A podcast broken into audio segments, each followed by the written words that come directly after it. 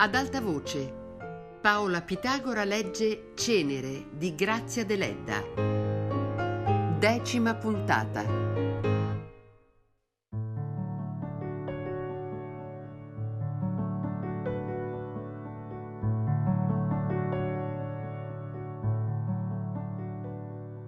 A Cagliari Anania frequentò il liceo e per due anni l'università, studiava legge. Quegli anni furono come un intermezzo nella sua vita, un intermezzo pieno di dolcezza e di armonia.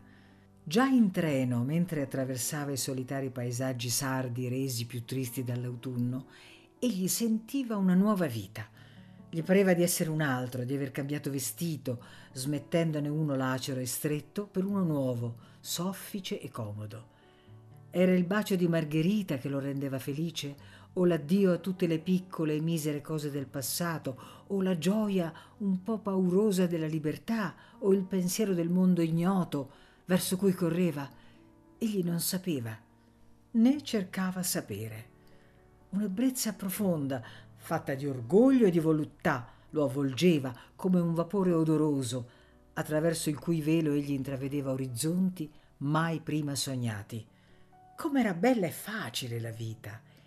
Egli si sentiva forte, bello, vittorioso. Tutte le donne lo amavano, tutte le porte della vita si aprivano davanti a lui.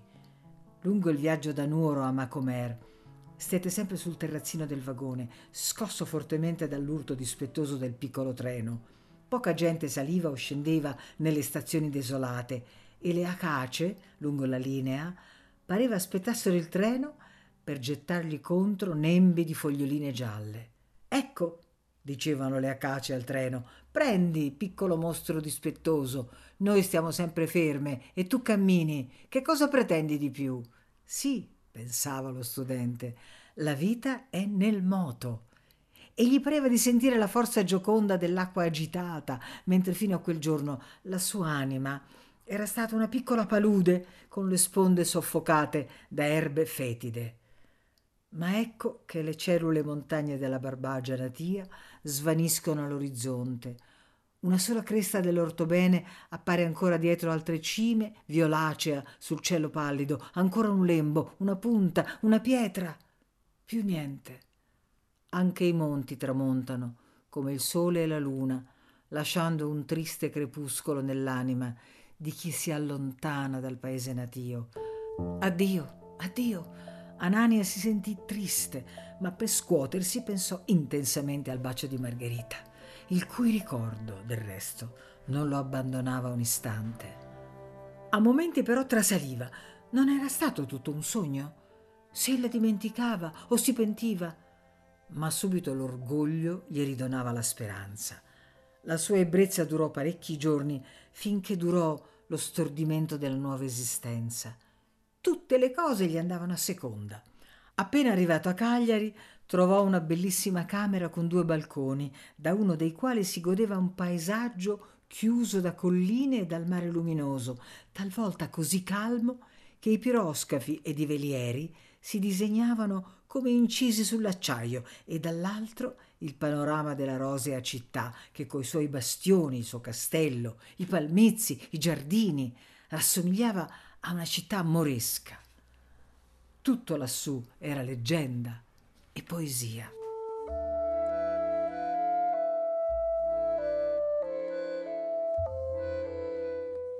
Agli ultimi di ottobre faceva ancora caldo, l'aria odorava di alghe e di fiori e le signore che passavano sotto il balcone d'Anania vestivano di mussolina e di stoffe leggere.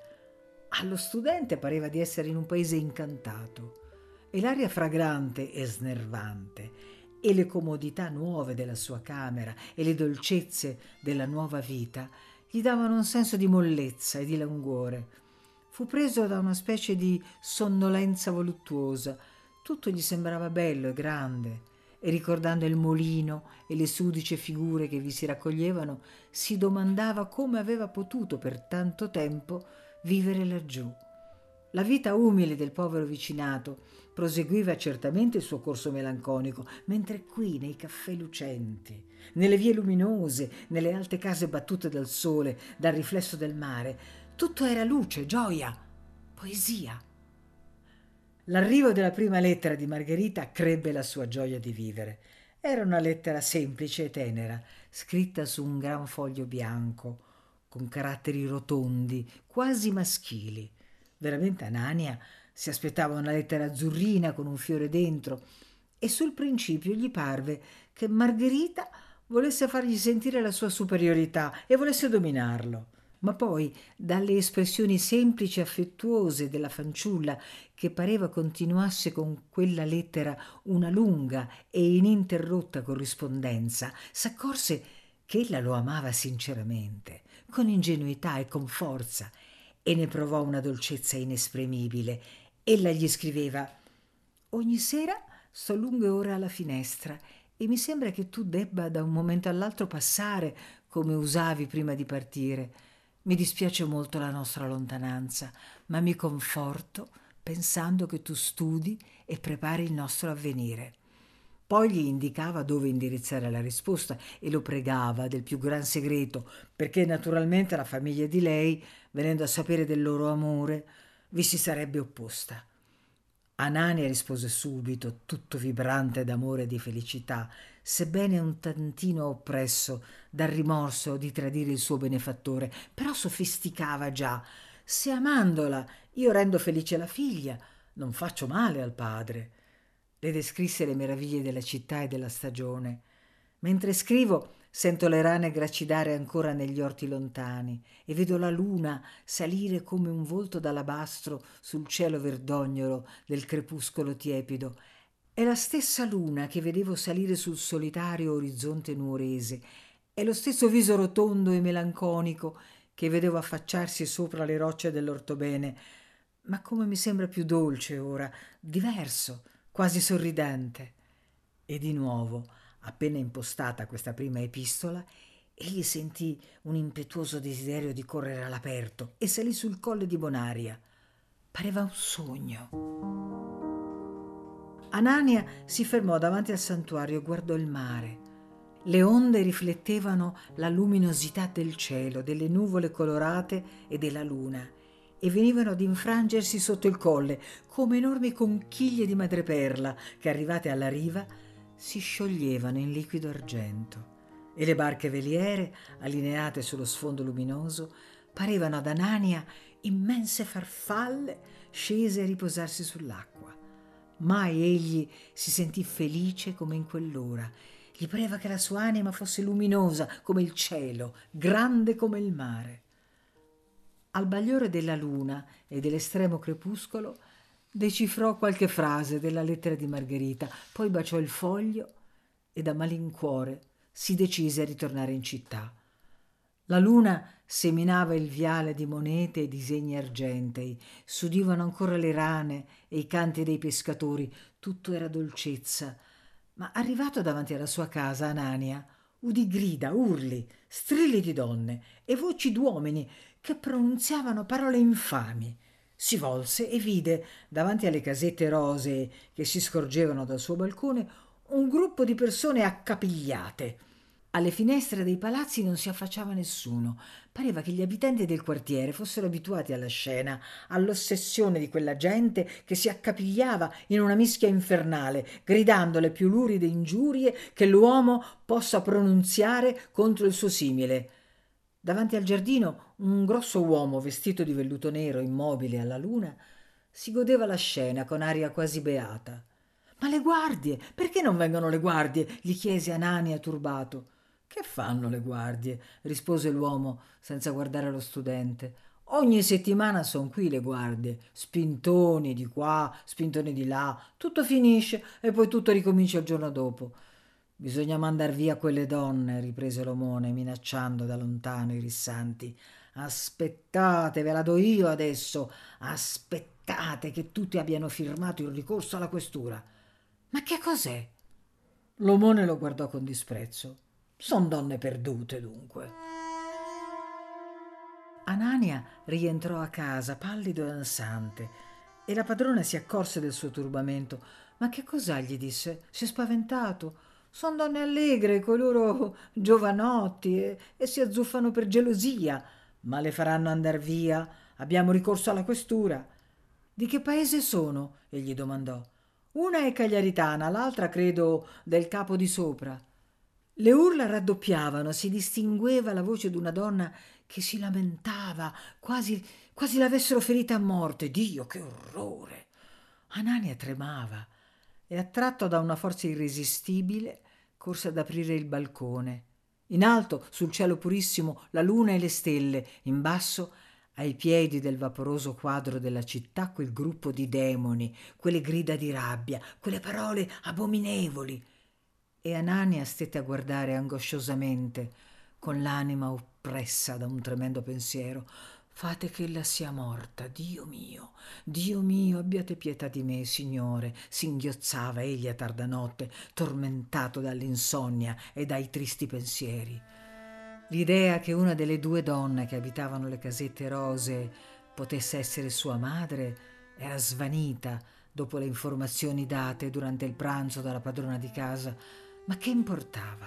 Se non qui, là, in un punto ignoto, ma reale, a Cagliari, a Roma o altrove, ella viveva o conduceva o aveva condotto una vita simile a quella delle donne che gli abitanti di via San Lucifero volevano scacciare dal loro quartiere.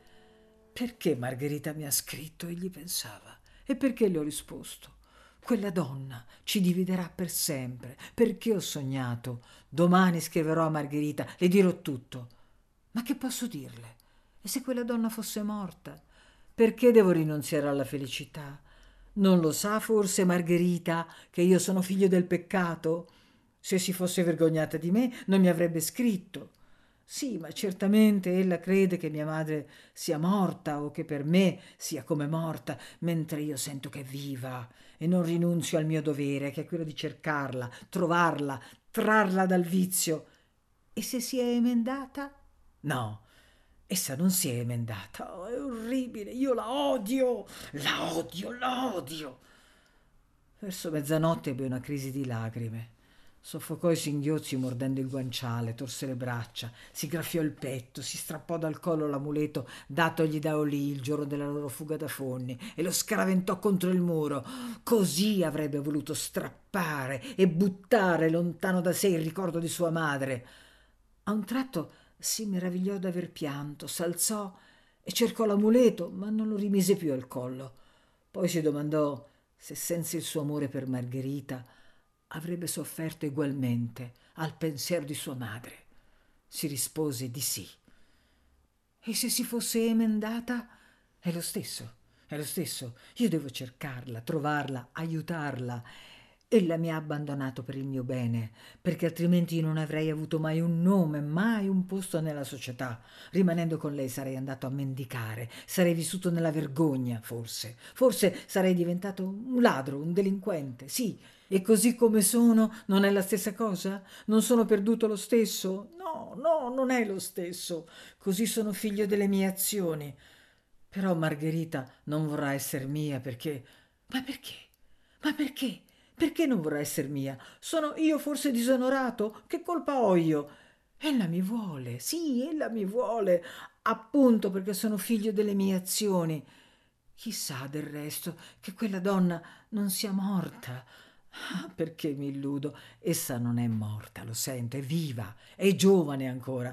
Quanti anni ha adesso? 33 anni, forse. Ah, è ben giovane. Quest'idea lo inteneriva alquanto. Se l'avesse 50 anni non potrei perdonarle. Ma perché l'abbia abbandonato? Se mi avesse tenuto con sé non sarebbe più caduta, io avrei lavorato. A quest'ora sarei un servo, un pastore, un operaio non conoscerei Margherita, non sarei infelice. Mio Dio, mio Dio, fate che ella sia morta. Ma perché faccio questa stupida preghiera? No, ella non è morta. Ma perché dovrei io cercarla? Non mi ha ella abbandonato? Io sono un pazzo e Margherita riderebbe se sapesse che io combatto una così stupida lotta. Ebbene, sono io forse il primo o l'ultimo figlio della colpa che si innalza e si fa stimare? Sì, ma lei è l'ombra. Io devo cercarla e farla vivere con me e una donna onesta non vorrà mai vivere con noi. Io e lei saremo la stessa persona. Domani devo scrivere a Margherita. Domani. Se ella mi volesse ugualmente? Questo pensiero lo colmò di dolcezza, ma subito dopo ne sentì tutta l'assurdità e ricadde nella disperazione. Né l'indomani né poi egli poté svelare a Margherita il segreto proposito che lo incalzava, lo sollevava e lo avviliva continuamente. Glielo dirò a voce, pensava, ma sentiva che tanto meno a voce avrebbe avuto il coraggio di spiegarsi e s'adirava per la sua viltà, ma nello stesso tempo si confortava nella vergognosa certezza che la sua viltà, appunto, gli avrebbe impedito di compiere quella che egli chiamava la sua missione. A volte però questa missione gli appariva così eroica che l'idea di rinunziarvi lo rattristava. La mia vita sarebbe inutile, come per la maggior parte degli uomini, se io rinunziassi a ciò, pensava.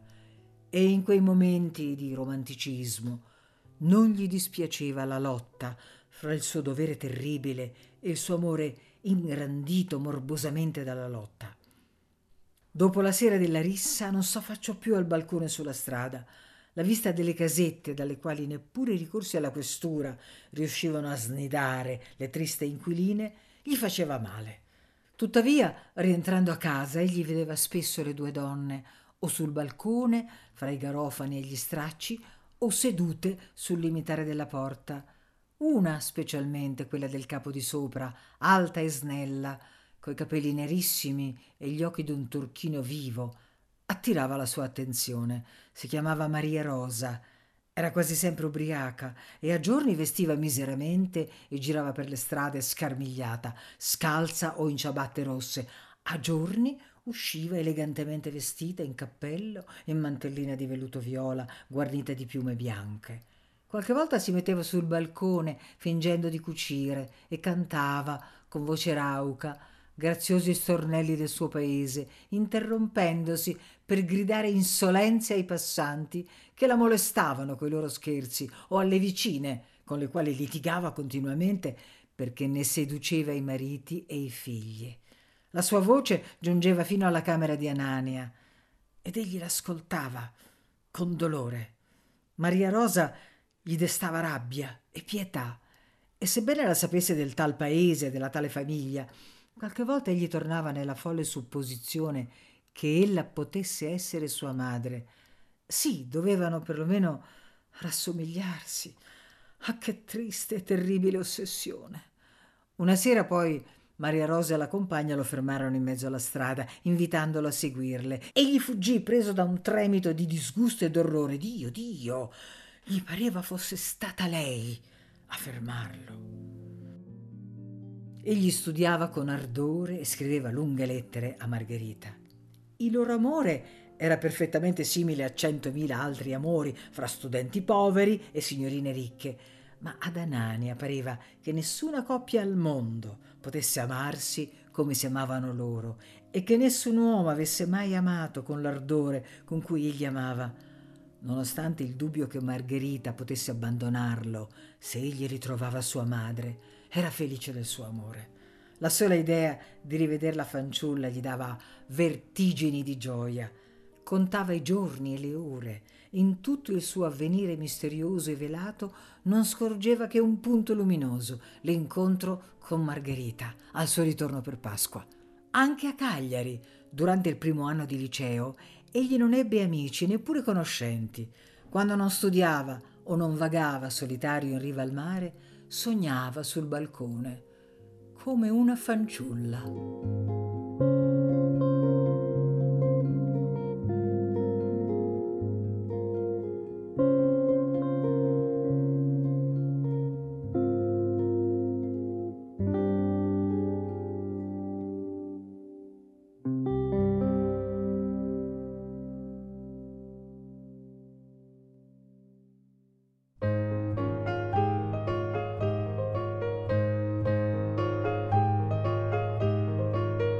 Paola Pitagora ha letto Cenere di Grazia Deledda, a cura di Fabiana Carobolante, con Jacopo De Bertoldi, Luigi Iavarone e Chiara Valerio. Tutte le puntate su Rai Play Radio. Ad alta voce è un programma Rai Radio 3.